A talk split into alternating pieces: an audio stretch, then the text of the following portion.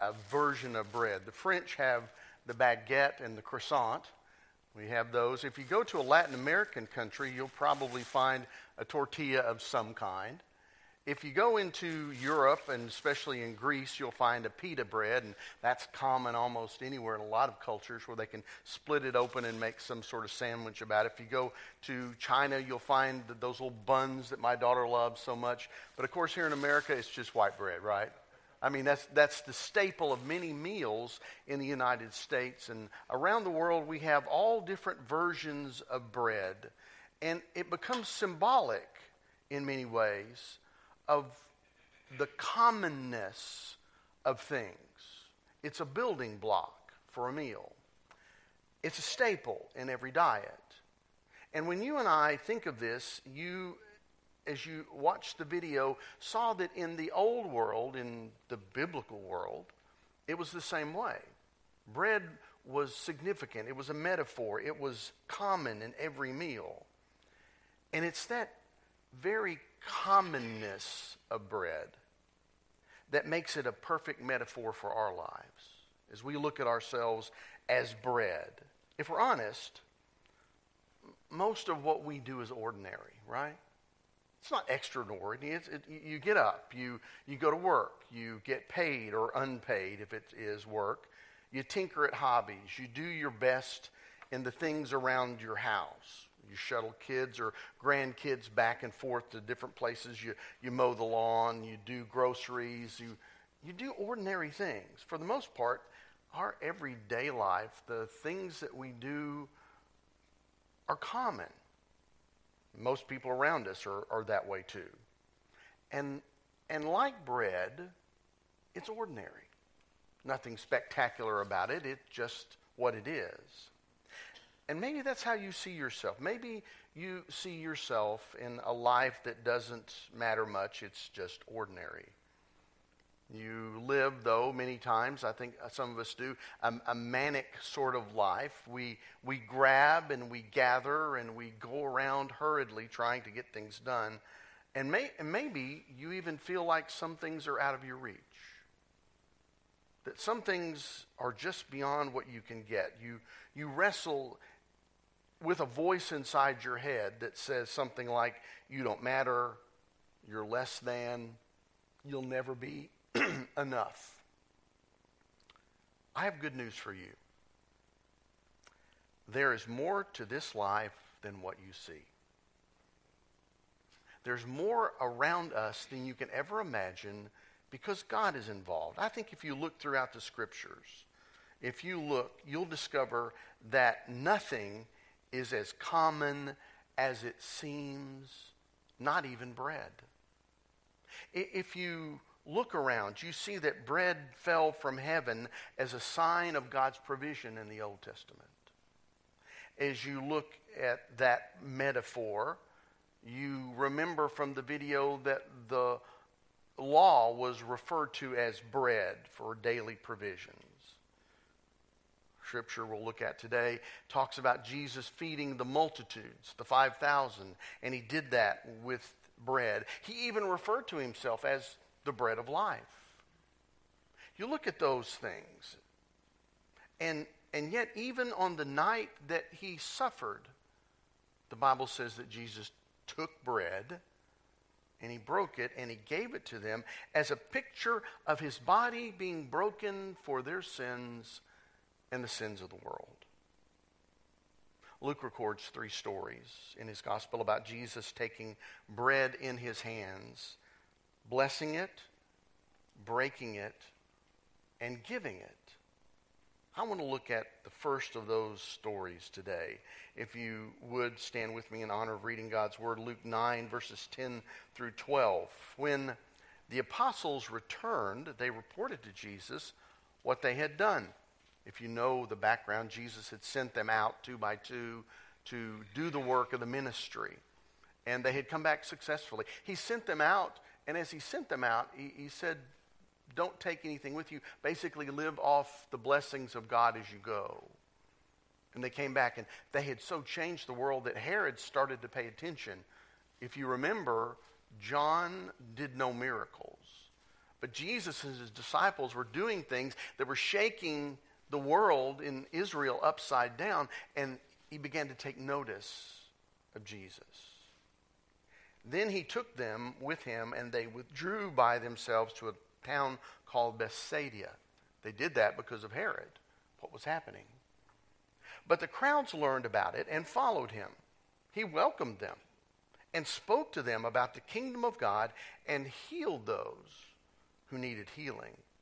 Late in the afternoon, tw- the twelve came to him and said, Send the crowd away so they can go to the surrounding villages and countryside and find food and lodging because we are in a remote, some scriptures say desolate place. Pray with me. Heavenly Father, we come to your word today and we read it, and some are in a desolate, barren place today.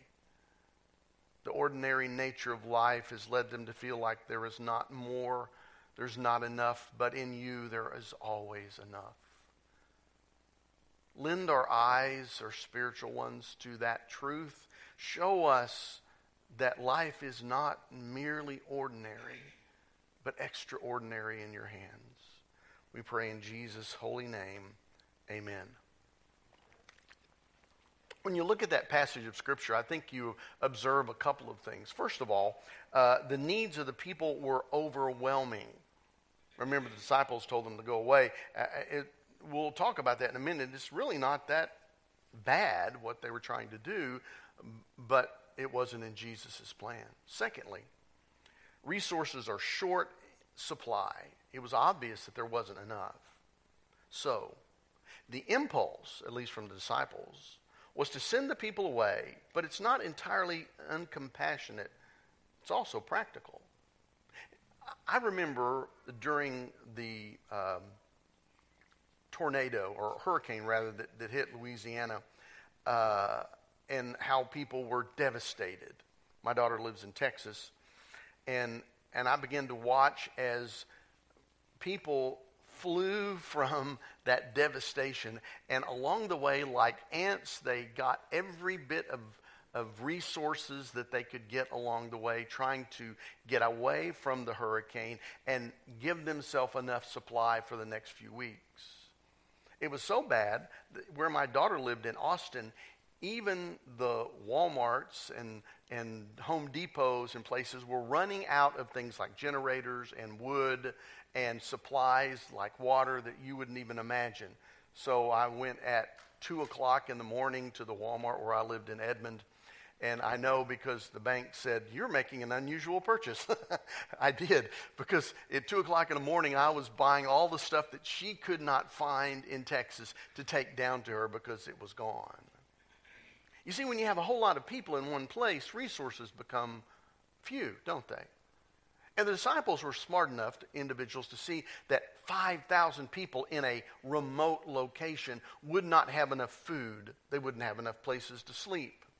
They just wouldn't have enough. So it wasn't like the disciples were necessarily being bad or evil or uncaring. They looked at the situation, and the only solution that they saw was that we need to spread these people out because they're never going to find enough in this one remote location. We need to distribute them in some way. So, Jesus, send them away so that they can find enough to eat. Really wasn't that bad of a thing they were doing. It just, I think over the years we've read into that, the disciples were uncaring in some way. I really don't believe that's what was going on. They recognized the limited nature of the resources and they needed to spread these people out. If we're honest, though, I think that's how we feel when we see the needs of our friends and family sometimes. It can be overwhelming. It can feel overwhelming. You turn on the news and you're bombarded with tragedies and hardships. We see over 600 have killed so far in Israel with the battle with Hamas. Things like that confront us every day. You scroll through Facebook and you see difficult diagnosis, diagnoses from doctors. You see friends and family who've eh, eh, experienced unexpected losses. You see that people you know are dealing with tragedy and things that they really don't know how to handle. And in a, simp- a, a simple sad face emoji is just not enough, is it? A little set of praying hands on your Facebook page doesn't really carry forth as much as you might like. But what can you really do? Sometimes it just seems like it's too much. And on top of that, you've got all your stuff to deal with. You're dealing with your own set of, of unexpected tragedies and, and failures and problems that you must wrestle with yourself. Your own life, it's not a walk in the park either, is it? Send them away, Jesus. I think is what we want to say sometimes. But Jesus wouldn't let them or us off the hook. We can't just send the problems away. Look at Luke 9, 13 through 17 as Jesus' response to the disciples when they asked to send them away. He replied, You give them something to eat. And I'm sure when Jesus said that, the disciples went, What? I don't have anything. You realize that this, the resurrection, and this, the feeding of the 5,000, are the only two miracles that are recorded in all four Gospels. So this must be an very significant, don't you think? That all the disciples recorded that. Many of them recorded different kinds of, of events. As you look through Matthew, Mark, and Luke, you know, we've talked about them being the synoptic gospels. They see things together, they, they write on a general outline, and John's is different. But even John, along with the three, record this miracle the feeding of the 5,000.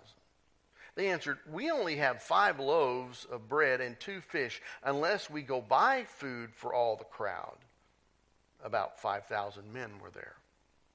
But he said to his disciples, Have them sit down in groups of 50 each. And the disciples did so. And everyone sat down, taking the five loaves and two fishes, and looking up to heaven, he gave thanks and he broke them. Then he gave them to the disciples to distribute to the people. They all ate and were satisfied.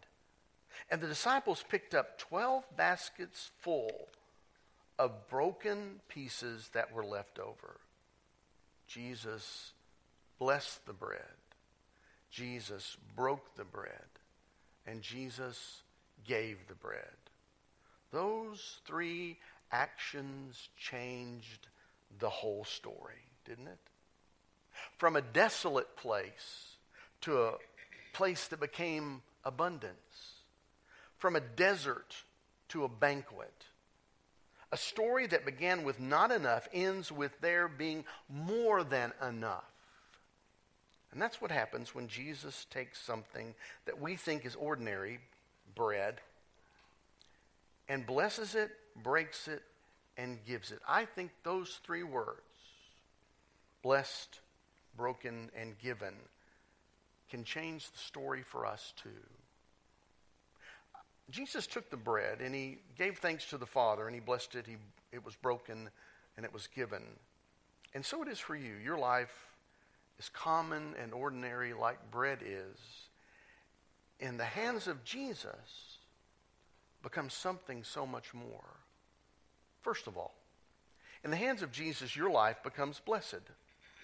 We look at that, that blessedness, that, that joy that comes from Jesus touching your life is not about an accumulation or achieving more. That's not what I mean by blessed. Blessedness is about having, I think, your true identity, who you really are in Jesus, recovered, and your true purpose put to use. Who you were meant to be in Jesus. Like it was in the garden, how we were supposed to relate to God is put back together. The Bible says you're given a new name. A name is written down in heaven. And once you were a sinner, but now you are a saint. Once you were far off, but now you're a cherished family member. Eastern Orthodox theologian Alexander Schmemann wrote these words God blesses everything he creates. In biblical language, this means that he makes all creation the sign and the means of His presence and wisdom and revelation. You become a sign. You become wisdom for the world. You become revelation for the world as they see God bless, break, and give your life. That's who you are for the world. Number two, in the hands of Jesus, your life becomes broken, but in a new way. There are several kinds of brokenness, and in week three, we're going to look at those a little bit more in depth uh, as we think about brokenness. But, but think of me, think with me about brokenness. First of all, there's a brokenness that comes from frailty, from frailty. The finiteness and limitations that we have. There's only so much I can do. I'm frail.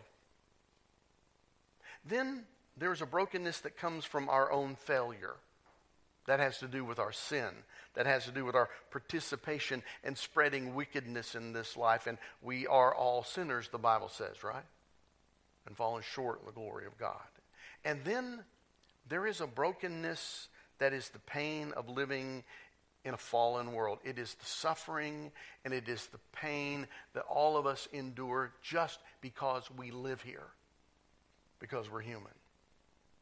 But all of these kinds of brokenness, all of them can be placed in Jesus' hands. When you place your brokenness, your failure, your frailty, your, your suffering in Jesus' hands, you become open to the grace of God. And, and I want to remind you this brokenness is not about wallowing in your own sin or fixating on how miserable you are. I'm not talking about that. To be broken is to allow the grace of God to humble you, to lead you into vulnerability, to being open to God and to those around you. And it's that that God uses to transform your heart. He remakes you. Remember, we talked about the potter? weeks ago. How he takes the broken vessel and reforms it and makes it into something new. It's that process, that brokenness, that God uses to change you into what he wants. Brokenness becomes openness in the hands of Jesus. After all, bread that is not broken cannot be shared. Think of Jesus as he is with the disciples, and he has a piece of bread, much like this unleavened. It would have been unleavened bread. But he has 12 disciples around him, right? What does he have to do? He has to break the bread, that he can hand it to the other disciples, and it can be broken in turn and given to all of them. That is the process of brokenness in your life. That God would break you and hand you out to the world. There is hunger all around us. There is a deep groaning for something more. And when your life is blessed and broken in the hands of Jesus, He gives you out to the world. You. You become bread for the world. A hungry world discovers what Jesus can do because of you. You become the way that others can find the bread of life. You're what Jesus uses. But in a way, for you to experience that blessedness, you have to embrace the brokenness. That's the way it is. The only way you will be consecrated in the way that God wants is to be allowed to be broken, to be used by God. Luke 9:16 says, "Taking the five loaves and the two fishes, and looking up to heaven, he gave thanks and he broke them, and he gave them to his disciples to distribute to the people. One of the remarkable things about the story of Jesus is that he gives the bread back to the disciples. Think about that. He was able to multiply that, but he gave it back to the disciples. Makes me wonder this. If he did the miracle of multiplication, could he not do a miracle of distribution? Why involve the disciples at all? I mean, he could have done it that way, right? I mean, he's the same God that distributed manna for the Israelites in the Old Testament all over the place. He could have done that. Jesus told the disciples to give people something to eat in Luke 9:13. We read that. But they wanted to send the people away. The disciples saw the crowd as a problem, and Jesus saw them as the disciples' responsibility. They saw a problem. Jesus saw an opportunity for the disciples. And now, because Jesus' miraculous blessing on that bread, what was not enough became more than enough for everybody. And the weary disciples who were willing to be bearers of bad news to hungry people now become carriers of good news to those same people. Isn't that amazing how he uses us? And that's what Jesus did. He does. He, he blesses us. He takes our brokenness and turns it into something that can be good for somebody else. For you, purpose is restored. You have meaning again. That emptiness is now filled with purpose. You are here to bless others. Your, your calling, so to speak, has been put back on track where we lost it in the garden and we fell because of sin and we were all sinners. Now, because of Jesus' blessing, we are put back on track to fulfill our purpose, the goal for which we were created. Blessedness and brokenness are for the sake of givenness. We're to be given and we're to give. That leads me, I think, to really, in the few moments we have the nature of the gospel. The thing is, we can't miss that this whole text is talking about really a hero. Uh, you know, you know, it can't be the boy and his lunch. Although we want to, you know, talk about how great it was that he'd give up his lunch. You know, here's this one you, you read in Matthew. Uh, here's this one that that's got, you know, fishes and loaves, uh, but it's all we have. But he's willing to give it. He's not really the hero of the story. It's not the disciples who learned a valuable lesson. It's not that they learned that they were to be blessings instead of curses, you know. It's really about Jesus, isn't it? And it's about how Jesus responds to the crowd following him to this remote, desolate place. Luke 9 11 says, But the crowds learned about it and followed him, and he welcomed them, and he spoke to them about the kingdom of God and healed those who needed healing. Jesus is the host. Jesus welcomed the people. Jesus taught the people. Jesus healed the people. And Jesus fed the people. Jesus prepares a feast for those same people. Not only is it Jesus who welcomed the people, Jesus feeds them. Jesus is, is always there with an abundance. I've come to give them life and what? More abundantly, overflowing, filled. More and more and more. Grace is always more, isn't it? Grace always offers more. When you sin, grace what? Abounds we're told in the New Testament. Enough, more than enough.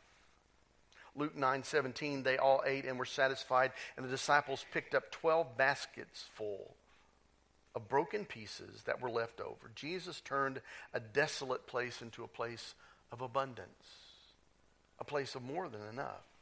That's what Jesus does. The question is do we see it? Is that what we see when we look at the world?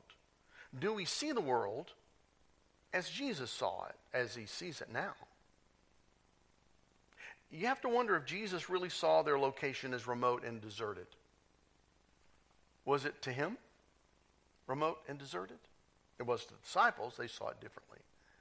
Or did he really know that wherever he went was a place of abundance, a place of more than enough, a place that was full of the glory of God. This is all Jesus' work.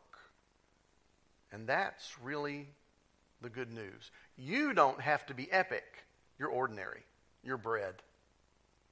But in the hands of Jesus, your ordinary becomes crammed with the glory of God,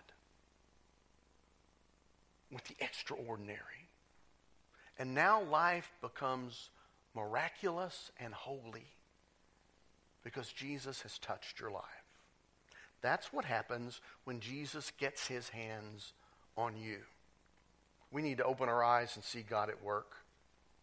When you look at the Old Testament, you see the Hebrew poets, the poets, they saw it. They saw what God was doing. Listen to these words Psalm 24 The earth is the Lord's and the fullness thereof, the world and those who dwell in it, for he has founded it upon the seas and established it upon the rivers. Psalm 75, or 57 rather. Be exalted, O God, above the heavens. Let your glory be over all the earth. Isaiah 6 3. And one called to another and said, Holy, holy, holy is the Lord of hosts. The whole earth is full of his glory. The whole earth is full of his glory. God, the holy God, is everywhere. And he is above and he is beyond everything that you currently see, the ordinary. He is filling not only the heavens, but the Bible says the earth as well. It's full of His glory. Think about that for a minute. God fills everything, His all His creation. Long before the prophet Isaiah wrote those words in Isaiah 6 3, there was a herdsman named Jacob who had a dream. The heavens opening up and and he was on the run. If you remember, he was embarrassed. He had swindled his brother Esau out of a blessing and, and lied to his father and gone through that whole nonsense. There was a blessing of the firstborn, if you remember. The blessing was practiced. It had come to symbolize, if you will, the trajectory of that life. You're going to be blessed and you're going to move forward and you're going to be the one that leads. And, but he stole that destiny. I wonder what he saw that laid before him. As Jacob laid his ha- head down that night, he could only maybe sleep a troubled sleep. The Bible says he found a stone as a pillow. You wouldn't think that would be suitable for pleasant dreams, would you? I mean, a rock. But even as he was running for his life, he slept and he dreamt. He saw the heavens open up and the angels ascending and descending.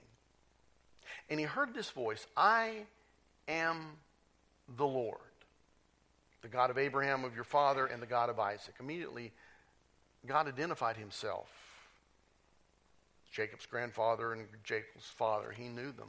Jacob woke up and he said the most, I mean, it's the most obvious words I think you could say. Surely the Lord is in this place and I did not know it. Surely the Lord is in this place and I did not know it. I think that's us. We're Jacob. Surely the Lord is in this place and we act as if we do not know it. God is here. He's been here the whole time. The heavens are open, the whole earth is full of His glory. It's not just the sun raising in the morning and how wonderful that is. It's not just the, the smell of, of freshly mowed grass. It's not the birds singing in the trees. As wonderful as all that is, God's glory is more than that. He's abundance, He's fullness. And it's available to us as a child of the loved. There are gifts from God, ordinary, extraordinary earthly, certainly. But they're all filled with His glory, no matter how common they may seem. I mean, I can reduce things to, to technical descriptions and itemized particles. I, I can explain a symphony as mathematics. I've had classes about that when I studied music. I can take it apart, but it's more than that when you put it. It's more than intonation and tonal differences it, it, it's somehow a blessing when it's in the hands of God. Each moment, each breath, each thought, each act, there is something more going on when I place it in God's hands. It's not merely ordinary. place your life in Jesus' hands. Your ordinary life can be crammed full of glory. Your not enough can become more than enough. Your everyday can become full of purpose. When your life is blessed, when your life is broken, and when your life is given. Will you pray with me? Heavenly Father, we come to you and thank you for the feeding of the 5,000. We thank you what we learn in that and how we have started on this four week journey of blessed, broken, and given. Help us to see with your eyes. The disciples saw a desolate, barren place, but you saw opportunity and responsibility. Motivate us to be responsible today. Motivate us to be your hands and feet. Motivate us to be willing to be given, to look beyond the ordinary and see your fullness in everything. We pray in Jesus' holy name. Amen.